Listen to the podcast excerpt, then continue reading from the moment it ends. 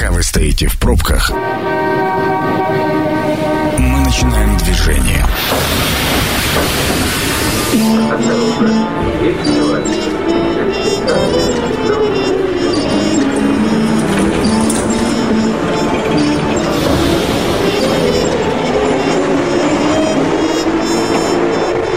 Метро. Главные темы Красноярска.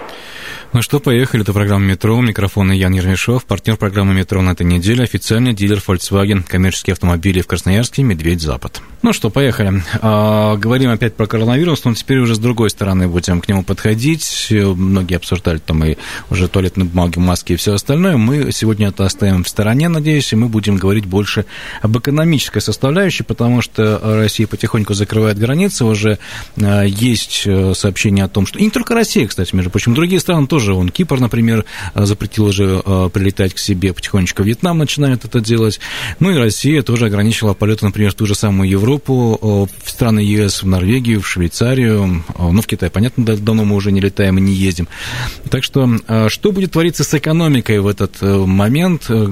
чего нам ждать, вот об этом мы сегодня будем беседовать с моим гостем. У нас в студии налоговый эксперт Игорь Артемьев. Игорь, привет. Добрый день. Общаться мы будем на «ты», нам так легче, да? Да. Вот.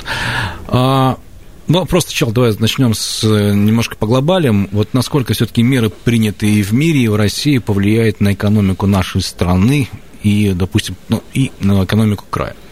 На самом деле они уже влияют. А, потому что любое ограничение, любой запрет э, свободной торговли, он очень серьезно влияет сегодня в сегодняшних условиях. А, мы уже увидели авиационный рынок, да, то есть мы сегодня уже увидели туристический рынок, мы уже видим э, настроения, да, которые творятся на товарном рынке, да, то есть при том, как в положительную, так и в отрицательную сторону, как бы, ну и на самом деле реально видим, что очень сильно влияет. Мы очень сильно заметили локальные а, проблемы у организаторов мероприятий, потому что все мероприятия переносят либо в удаленку, либо еще куда-то, и от этого а, тоже не всегда это положительный эффект. Ну, вот э, ты считаешь, вот все-таки какие отрасли больше под угрозой? Вот ты сейчас так э, вскользь про, про прошелся, но вот на твой взгляд все-таки. Ну, а первый момент, о чем мы точно должны говорить, это авиационная отрасль. Ну, как бы здесь э, даже к бабке не ходи, да, потому что на самом деле... Ну, понятно, да, закрыли за границу. А, второй туризм. А, при том, что внешний, что внутренний, потому что а, внешний из-за закрытия границ, внутренний из-за неадекватности вообще поведения на рынке многих участников возникнет. То есть потому что внутренний туризм сейчас ну, станет для многих недосягаем. То есть я думаю, что это очень ярко мы увидим. Еще а, раз подожди, а поясни, что ты имеешь в виду недосягаем на внутреннем а, Как рынке? только мы понимаем, то есть смотрите, базовый закон, да, это спрос и предложение. То есть сегодня угу. весь спрос, который был на внешний туризм, люди все равно захотят куда-то поехать. А люди, которые выдают предложение... Ты уверен, что захотят? Я уверен, что захотят. А, внутреннее желание отдохнуть, внутреннее желание отключиться от той, той огромной информационной да, навала, которая... Ну, детей к морю опять-таки свозить для того, чтобы поправить здоровье, как да? минимум. Да. кого-то свозить, кого-то отдохнуть отдохнуть, где-то для кого-то это вынужденная история, потому что он не был в отпуске 2-3 года, да, то есть, ну, как бы, это очень много факторов разных, но и на сегодняшний день очень многие обратят на внутренний туризм э, свое, как бы, внимание. И тут и внутренний, тури, этот, внутренний предлаг... туризм сделает mm-hmm. историю очень простую, как бы вы к нам идете, у вас есть деньги, а, вас не так много, у нас предложение ограничено, соответственно, по всем законам жанра повышение цен минимум. Ну, кстати, с экспертами тоже разговаривал туристического рынка, они говорят такую вещь, что если, допустим, те же самые полетные программы, которые сейчас есть, так или иначе, будут зависеть от... Эм, Все равно будет какая-то базовая цена, э, ну, конкурентоспособная такая, и здесь можно надеяться на какие-то там дешевые полеты, скидки, то вот где жить и что есть на месте э, отдыха, вот это будет... Я бы даже сказал, что на скидки рассчитывать бессмысленно. Отрасль авиации, отрасль э, всего, Да уже сейчас рядом. 3700, да. Это, сейчас, это сейчас... Ну, а что, будет по-другому, что ли? Да, будет по-другому, потому что компаниям нужно будет отыгрывать свои убытки. Ну, тогда никто не полетит. Э, лучше вести... Нет, нет, лучше вести целый самолет за 3700, чем вести не всегда. два человека. Проще на самом деле а, не вести какое-то время никуда ни один самолет, а вместо этого запросить господдержку у государства, и государство кинет бюджетные деньги. Это мы видим в речных перевозках, очень часто при том.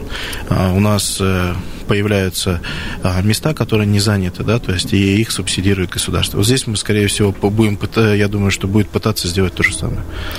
Но... Ни, ни разу не видел я э, еще у нас э, здравого смысла с точки зрения того, что люди э, фактически снижали цены, да, и пытались хоть как-то спрос поддерживать. Ну, про поддержку мы еще вернемся, но это ближе уже к завершению нашей программы, чтобы, так сказать, закруглить. Но вот что будет все-таки с кредитами, ипотеками, зарплатами?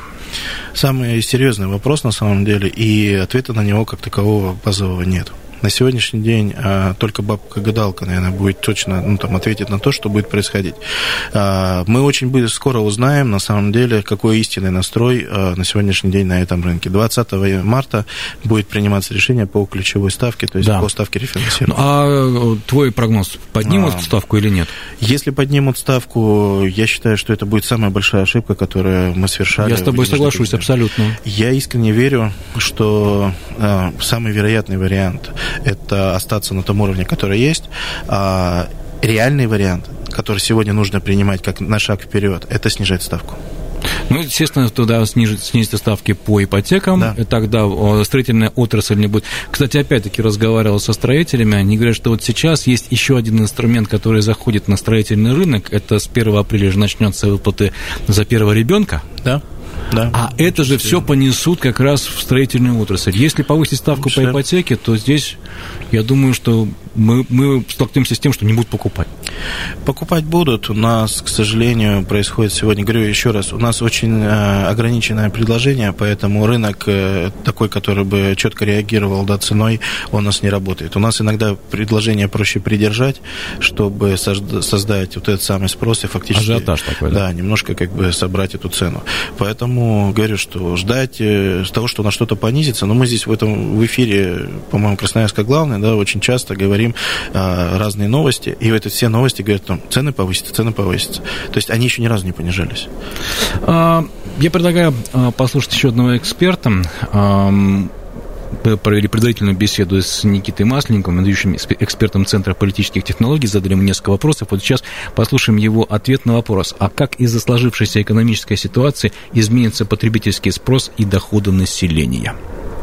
Но это означает, что для людей это тоже будет, в общем, непростой такой вызов. Будем надеяться, что краткосрочный, где-нибудь в ближайшие несколько месяцев, опять-таки, повторяю, что реперная ключевая такая критическая точка – это переход пандемии через свой пик. Вот э, вторая половина года, наверное, будет э, лучше, интереснее, содержательнее и успешнее, но тем не менее уже то, что сейчас будет накапливаться, нельзя исключить. Мои коллеги многие говорят, что, что потребление, потребительский спрос достаточно резко сократится. Туристические услуги уже пошли вниз, э, транспортные услуги для пассажирских перевозок. Естественно, все это рассказывается э, на показателях соответствующих отраслей, нужна поддержка. Ну и э, поскольку тормозится, естественно, темп экономического роста, экономика начинает сбрасывать свои показатели, то, естественно, это скажется динамики и э, заработной платы, и реальных располагаемых доходов населения. Поэтому где-то вот в ближайшие несколько месяцев может быть такой спад в целом по году. Будем считать, что будет чуть-чуть выше нуля. Поэтому, конечно, это да, это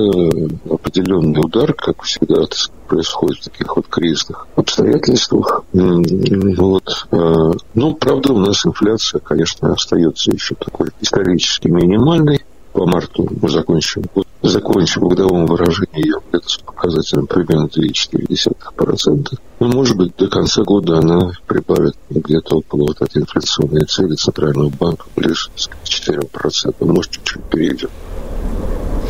Ну, вот сейчас э, Никита Масленников, ведущий эксперт Центра политических технологий, говорил а мы с Игорем сидели и такие в, в, в, в, два, в две головы да. кивали, в принципе, все то, что На самом деле, единственное, с чем тезис, который как бы для меня на самом деле является там базовым, да, важным, то, который здесь надо говорить про реальные доходы, оно действительно понятно, но еще есть очень маленький момент. А, когда мы говорим про инфляцию, то есть, да, она действительно исторический минимум, но мы должны четко понимать, что это не потребительские цены, да, то есть, которые, это именно уровень инфляции, там он маленько считается статистический уровень. А реальные, то есть, э, то есть цены, они точно будут, ну, там, выше процентов на 10, на 12, то есть, это, ну, это видно. Больше вряд ли.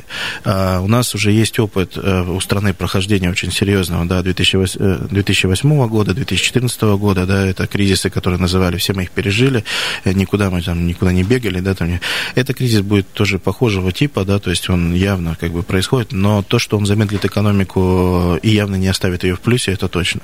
Ну, вот, Я думаю, а, что упадет еще ниже. Вот смотри, вот а, все-таки, если все-таки говорить про мировую экономику, а, существуют разные версии экономического кризиса. Все-таки коронавирус во всем виноват или нет? Точно нет. А, точно не коронавирус, эта история очень долгая, она зрела очень много лет. А, мировая экономика, ну, там, азиатские рынки, они очень давно говорили, 2008 год, 2014 год, да, то есть была история, связанная как раз тоже а, со внешнего рынка, приходили сигналы, и здесь пришел следующий сигнал. А, коронавирус а, стал индикатором. Он немножко а, эту... Он ускорил, да? Он ускорил все процессы, он просто ускорил процессы, которые и так происходили. То есть фактически коронавирус стал просто а, той последним спусковым крючком, который нужен был мировой экономике. То есть на сегодняшний день идет очень тотальная а, история о том, что и запас прочности у экономики, он не очень большой. И для того, чтобы его сделать более прочным, то есть вот этот вирус, он очень много чего покажет. На самом деле мы увидим реальную поддержку, мы увидим реальную ситуацию, кто как борется с чем, да, то есть кто насколько действительно готов. Не на том, как рынок реагирует, да, мы сегодня смотрим почему-то состояние экономики, экономики, и это меня ну, бесит очень дико, а, по фондовому рынку, по товарным рынкам. То есть, и мы говорим, ребят, вот там надо смотреть, сегодня там экономика упала. Она упала, потому что индексы упали. Это неправильно, потому что фондовый рынок и рынок э, товарный, он давно оторвался от реальной экономики. Он вообще ничего не показывает, показывает панику, страх, это реально вирус страха. Сегодня идет... Это еще один инструмент зарабатывания денег, на котором, ну, на котором вот влияют больше новости, нежели реальное положение а, вещей. Там очень, очень э, сложная комбинация, интеллектуальная ну, там, да, комбинация. Там много всего, да. А, и новости, и паника, и разжигание паники является одним из ключевых факторов. Максим, перестань кашлять, пожалуйста. Ты, ты, нас, ты нас смущаешь, мы начинаем тебя пугаться. Извините, пожалуйста.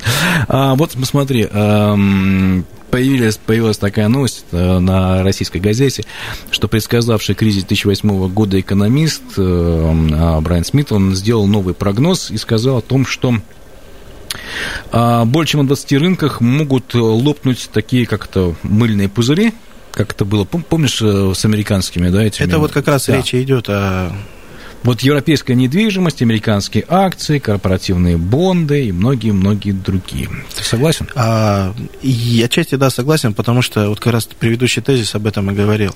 То есть речь идет о том, что а, фондовый рынок и рынок, который сегодня а, образующий, да, ценообразование образует на товарных рынках биржи, они очень сильно оторвались от реальной экономики. То есть, и вот э, сейчас э, все очень станет на свои места. Э, чем это событие очень важно сейчас, да, то есть во всем мире, мы с коллегами общаемся с разных стран, и на самом деле сейчас видим, насколько вот этот ажиотаж, насколько видно реальное состояние дел. Кто может остановить экономику, кто не может остановить экономику, у кого какие проблемы реально есть внутри. И я вам скажу, что у России не самая худшая ситуация. Поверьте, одна из не самых худших, это точно. А, еще раз давайте обратимся к еще одному нашему эксперту, к ведущему эксперту Центра политических технологий Никите Масленникову. Мы как раз ему тоже задали этот вопрос, что происходит с мировой экономикой. Давайте послушаем ответ. Остановка по требованию. Ну, вы знаете, по, скажем, по экономическим последствиям и для мира, и для российской экономики, а, собственно, вот эта вот пандемия коронавируса, она примерно аналогична такому классическому классической мировой рецессии. И, собственно, это уже началось. А, мы видим а, беспрецедентное падение экономических показателей в Китае. Вот они сейчас только что опубликовали. Это наихудшая динамика по инвестициям, по торговому обороту и по промышленному производству, ну, примерно за последние лет 30. То есть это означает, что Китай, Китай, это вторая экономика мира, они находятся в состоянии такой жесткой посадки. Конечно, мы не увидим там отрицательных темпов роста, но для Китая даже 4% и ниже – это уже очень существенный вызов. Соединенные Штаты тоже, смотрите, что происходит. Федеральная резервная система, то есть Центральный банк Соединенных Штатов, э, сделал сейчас на этой неделе Э, во-первых, в начале марта уже были решения приняты о снижении базовой ставки, и сейчас практически до нуля ее снизили, включив, так сказать, программу дополнительные покупки разного рода активов. И, по сути дела, э, произошло ровно то же, что э, случилось с вот этими денежно-кредитными условиями в Соединенных Штатах в самый разгар кризиса 2008-2009 годов, когда они ровно те же самые меры принимали. А это сигнал о том, что все-таки американская экономика тоже попадает в такую зону очень сильной турбулентности. И, собственно, прогнозы уже сегодняшний день таковы, скажем, агентство Bloomberg, что на горизонте ближайших 12 месяцев американская экономика может гарантированно попасть в рецессию, 53% это вероятность. Это очень высокая. Такое не было за все годы с прошлого кризиса. И JP Morgan, один из ведущих, так сказать, этих самых инвестиционных банков, мировой лидер в, э, в этом секторе финансовой индустрии, он э, уже предупредил, что первый и второй квартал ВВП Соединенных Штатов может либо остановиться, либо оказаться в минусе. И, собственно, вот такая ситуация в целом в мире, если две первых экономики, они а практически примерно 40% глобального ВВП, если они начинают вот попадать в такую ситуацию, то для всех э, тоже, собственно, э, лучше не становится. Поэтому мы, как страна, как экономика, существенным образом завязаны на глобальных хозяйств, в том числе через сырьевые рынки, через нефтецены, через газовые цены, мы, естественно, попадаем вот в такую очень неприятную зону. Поэтому Конечно, пока мы еще предполагаем, что наши темпы экономического роста в этом году окажутся где-то около нуля, может быть, чуть-чуть в плюсе, но, конечно, существенно ниже всех э, прогнозных показателей, которые раньше, так сказать, не публиковались и по Центральному банку, и по Министерству экономического развития. То есть, конечно, вот этих вот ожиданий почти около двухпроцентного экономического роста в этом году не достичь. Это был мнение Никиты Масленникова, ведущего эксперта Центра политических технологий. А мы обсудим это в следующей части программы. Сейчас я предлагаю ненадолго прерваться. А на рекламу, информация дорог города. И напомню, что партнер сегодняшней программы «Метро» на этой неделе – официальный дилер Volkswagen, коммерческие автомобили в Красноярске, Медведь-Запад. Это программа «Метро». Авторитетно о Красноярске. Ну вот мы вернулись в метро. А, сегодня у нас в гостях Игорь Артемьев, налоговый эксперт, эм, и мы сегодня говорим об экономической составляющей вот этого самого коронавируса, влияние коронавируса. Мы закончили нашу предыдущую часть на глобальной экономике, то, что там в Америке и в Китае будет э, все-таки падение, у нас не пойдет. Прокомментируй, пожалуйста, Игорь. А, что касается мировых рынков, но вот эта искусственная составляющая, да, почему она искусственная, да, почему искусственное падение? А, на самом деле в реальной экономике тоже, конечно, произойдут изменения, но они будут не настолько категоричны. А, искусственное, потому что фондовый рынок, вот когда покупали одну баржу, да, там, с нефтью, да, то есть у нас еще 10 барж фактически несуществующих было на бумаге, которыми тоже торговали. Это рынок, который вот когда был кризис в Америке, связанный с... Вот сейчас э, можно на пальцах, да? Да? На пальцах да. очень просто. То есть мы торгуем а, на рынке чаще всего не нефтью, а, как все думают, да, и все про цену на нефть кричат, а фьючерсами на будущую поставку этой нефти. Притом mm-hmm. ими торгуют те люди, которые никогда в жизни эту нефть не видели. То есть э, фактически создается за счет кредитного плеча, так называемое кредитное плечо, да, то есть создается, вы можете торговать намного больше, чем у вас есть в наличии. То есть у вас может ничего не быть, но вы торгуете нефтью. И на разнице вам надо главное успеть к концу даты а, продать все эти бумаги, чтобы не иметь а, фактически юридические последствия по поставке той самой нефти. Вот и все. Ну, то есть это большая финансовая, да, большая финансовая игра на, в бумажке, скажем да? так, а не в реальную экономику, да? не в реальные поставки. И очень долго мы играем уже в эту экономику благодаря вообще изобретению фондовой биржи, а, потому что как только она отвязалась от реальной стоимости контрактов, от реальных поставок, то есть мы начали играть в эту историю. Это стал... Ну, Альтернативная экономика, в которой кто-то пытается заработать. Я вам а, кстати, скажу, кто, а, это... кто, а кто заработает, кстати? Заработают? Ну, смотрите, то есть на фондовом рынке понятно, что есть там категория медведей, да? И а уже... Мишки, которые зарабатывают да, на падении. Да, они давят да. вниз, они сейчас скупают активы, сейчас подешевеют очень многие акции, которые, при том реальное предприятие. А, мы должны, знаете, что понять, самое главное? Мы должны понять, что компания, которая, например, постоянно находится с прибылью, может на рынке торговаться в минус. Если э, компания, например, зарабатывает, э, там, постоянно несет убытки, она может э, цены на, на ее акции расти. И как это связано с реальной экономикой? Никак но вот это происходит в реальности. А, кто заработает? Вопрос на самом деле очень такой интересный, провокационный. А, уже ходил мем, да, то есть о том, что заработают те люди, которые на лекарствах, на всевозможные... Вот если бы отмотать примерно так месяца два назад, да зайти в аптеку за масками... Да, я не думаю, что это была бы хорошая инвестиция. А, я знаю, что люди, которые этим действительно занимались, они отмотали месяца на два назад и отправили все это в Китай ну, бы, по да. поставкам. То есть да, они маленько да, пораньше и сразу да, туда. Да. Э, и это вот эта скорость реакции предпринимателя, она выигрывают те, кто очень быстро умеет адаптироваться к изменяющим условиям. И это очень важный постулат. А, например, выигрывают площадки с дистанционного обслуживания, выигрывают дистанционные кинотеатры. На сегодняшний день а, даже я подвержен тому, чтобы в Фейсбуке показывать, где можно бесплатно что посмотреть, а, потому что я считаю, что это тоже может быть полезно. Но даже в этой ситуации, понимая реальную экономику, я понимаю, что никто ничего бесплатно не делает. То есть это просто люди тестируют новые маркетинговые модели. На сегодняшний день очень много маркетологов начали использовать хайп, я называю это вирусом страха, а, на уровне того, чтобы на этом зарабатывать. Это огромная индустрия. А, явно эта индустрия подпитывается искусственно. Это информационный вирус больше, чем вирус медицинский.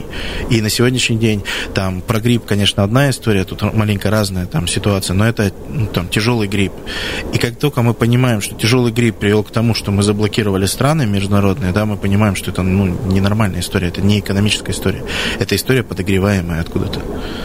Поэтому ясно, ясно одно. А, на сегодняшний день мировая экономика будет падать, потому что у нее не было резерва изначально. То есть она держалась на том же, на искусственном создании вот этой вот ажиотажа. Это, вы знаете, очень красивые э, фасады. Э, у нас в Красноярске была такая история очень классная, да, перед универсиадой у нас э, баннеры появлялись красивые. У нас здания вроде красивыми становились, а внутри они горелые были. Вот у нас э, много бизнесов, которые внутри не просто горелые, они уже протухшие были. И снаружи это был красивый фасад с красивыми там наградами, еще чем-то. То есть вот сейчас будет реальная история. У кого есть финансовая подушка на 3-6 месяцев, кто может держать экономику без э, покупателей, да, то есть даже вот в таком режиме, тот э, сможет выжить и получит свои дивиденды. Тогда, подожди, вот вопрос еще один, да, а если мы вот так обособим, э, все скажем так, обособились, то э, когда мы, помнишь, говорили про санкции, то всегда как бы у нас есть возможность свои производители и так далее. Вот в этой ситуации Нету. сейчас нет у нас своих производителей. Не надо строить утопии, не надо создавать белорусские креветки. То есть э, эта история тоже очень показательна на самом деле, искренне. Э, потому что нет у нас импортозамещения полного. Есть отдельные отрасли и отдельные Ну подожди, но ну, то есть самодостаточность в этом... Э... Мы не самодостаточная страна. Угу. Не надо утопию создавать. Давайте пройдем по своим домам и почитаем, что написано на предметах, которые обставлены наши дома. И мы поймем, что российского там очень мало. А то, что мы называем называем российского, мы забываем еще одну вещь. Оно произведено на станках, на оборудовании, на серверах, которые произведены не в России. То есть, если мы даже первую итерацию уберем и оставим только станки, на которых все производится, либо запчасти для этих станков, и мы узнаем, что они не в России произведены. О технологиях, смотри, а, ты уже об этом заговорил, а, но давай немножко углубимся, потому что сейчас, например, есть предложение, скажем так, минимизировать количество сотрудников на работе. Понятно, что распусть... Э, школы сейчас на каникулах, университеты сейчас все отправлены на дистанционку, и сейчас, в принципе, предлагают сделать так, чтобы оставалось какое-то количество людей на предприятии костяк, которые могут поддерживать технологический процесс необходимый, всех остальных желательно отпустить в отпуска. Ну и в том числе сейчас многие начинают задумываться, а не перевести ли своих сотрудников на удаленку. Вот как ты считаешь, здесь насколько а, все-таки это будет эффективно и сработает ли? Ну, у меня уже давно как бы история о том, что те бизнесы, которые это могут сделать, они должны были это сделать очень давно. Это же способ не просто увести на удаленку. Ты понимаешь, что это, ну, это надо, это надо это, приложить это, усилия. Это надо думать. Да. Это просто да, надо думать. Да. Это лень. А, это не просто лень, это иногда инертность э, мышления, которая Согласен. завязана. У нас есть стереотипы э, поведения, и стереотип поведения, к сожалению, мешает нам выживать. Вот те люди, которые останутся со стереотипом поведения, что мы в 98-м пережили кризис, и нам пофигу на все это, вот эти предприятия первые же умрут. То есть у нас э, сегодня есть очень жесткий стереотип. Люди, которые считают, что в 98 году все было одинаково, я просто вижу по своей профессии, а, когда в налогах произошла ситуация кардинального изменения налоговой политики, то есть люди, которые говорили, да я 10 лет назад все проходил, все было нормально, там, все решу, как бы, ну, как Подожди, решал. уже не здесь, здесь что 22 года назад. Там уже, да, там уже... Все изменилось, жизнь другая, все поколение поменялось. выросло, понимаешь? Мышление не поменялось, мышление так быстро не меняется. Ну, слушай, ну смотри, но все-таки вот это а, вопрос с удаленкой, он сработает или нет? Для большинства, да. Для большинства он сработает, но для кого большинства? Для тех, у кого это реально возможно. Технологический процесс позволяет. Технологически, да, понятно. Если технология позволяет, там, учителя, там, образование, да, это сработает. Слушай, а не будет такого, что потом все посмотрят и скажут, слушайте, а это выгодно? Это удобно, выгодно. Удобно и, и оставят так. Вы знаете, я сегодня ездил по городу, и я обалдевал от состояния, что я могу ездить по нормальным дорогам.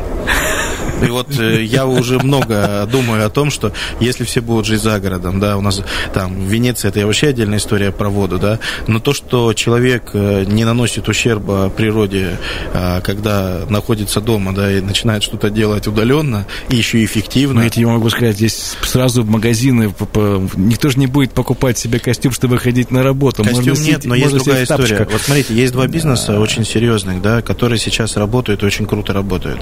И этот тренд работает это первое, это доставка продуктов. Это Согласен. А, дистанционная медицина с точки зрения uh-huh, фармакологии uh-huh, uh-huh. и а, дистанционный там теледоктор так называемый, да. И вот эти три истории. Ну и дистанционное обучение. Дистанционное, дистанционное обучение, обучение да. тоже. Вот смотри, мы как раз по традиции вышли на улицы города для того, чтобы спросить у красноярцев, вы готовы к удаленке? Давай послушаем ответ. Станция народная красноярцы.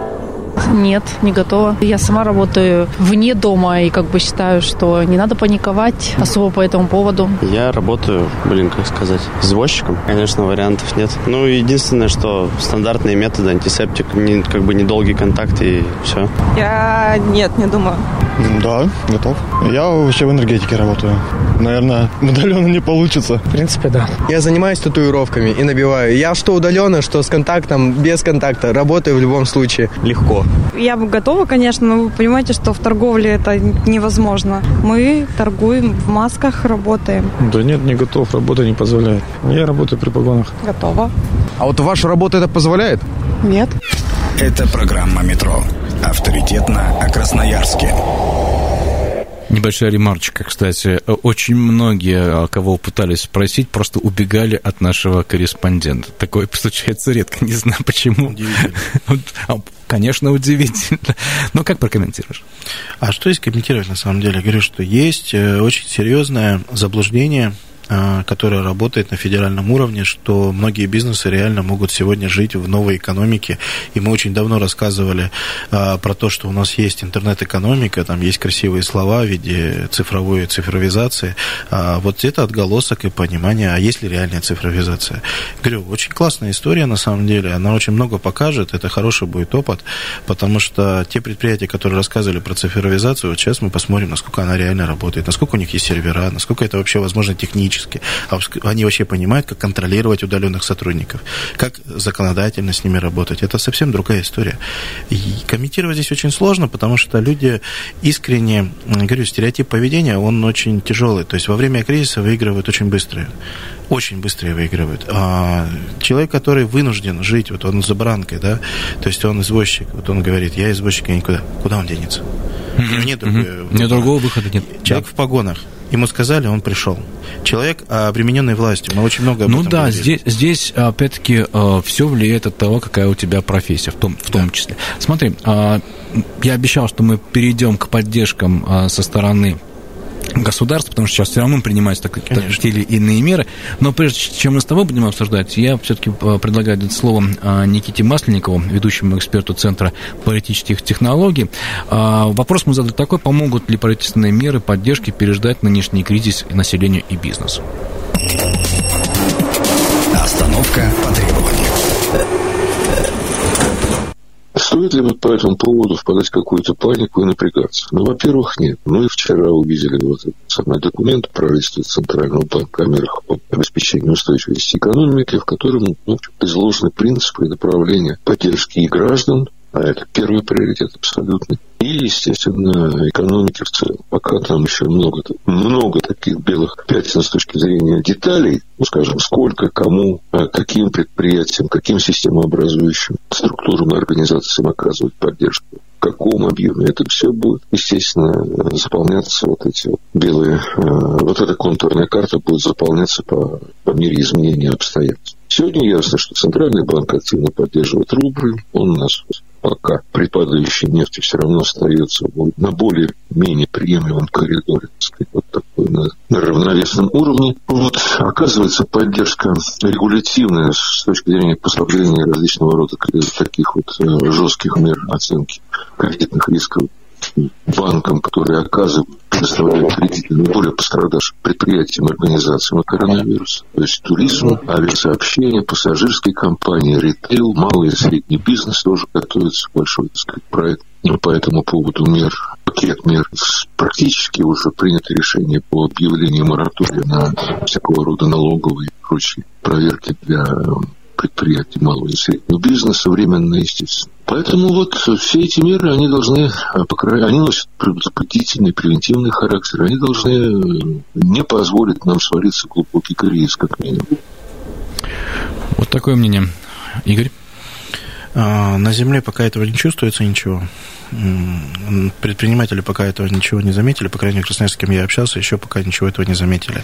Я ближе к тому, чтобы э, применять меры, которые обозначил Титов полномочия по правам предпринимателей, именно для среднего и малого бизнеса. Это мораторий на выплату, это снижение НДС, и это временное действительно перенесение проверок. Вот сегодня буквально история, там в конце э, месяца сдавать отчетность, э, всем придется ходить и в налоговую везде и прочее. Ничего пока не признано. И последний тезис очень важный, который здесь вот нужно сказать в мерах поддержки. Мне кажется, что надо на два шага вперед на сегодняшний день уже принимать меры, потому что можем не успеть просто э, за счет большой страны их очень быстро реализовать. Спасибо большое, что сегодня был у нас в гостях коротко. Выживем? Выживем. И будем жить хорошо.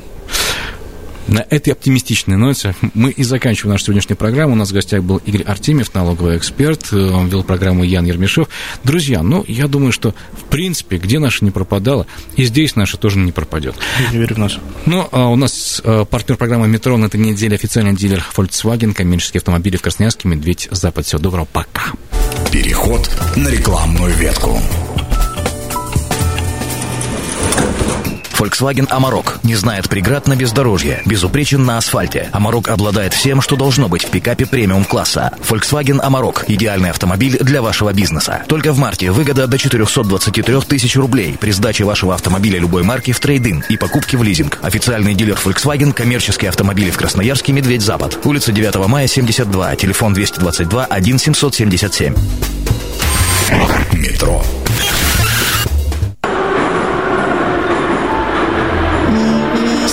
Конечная.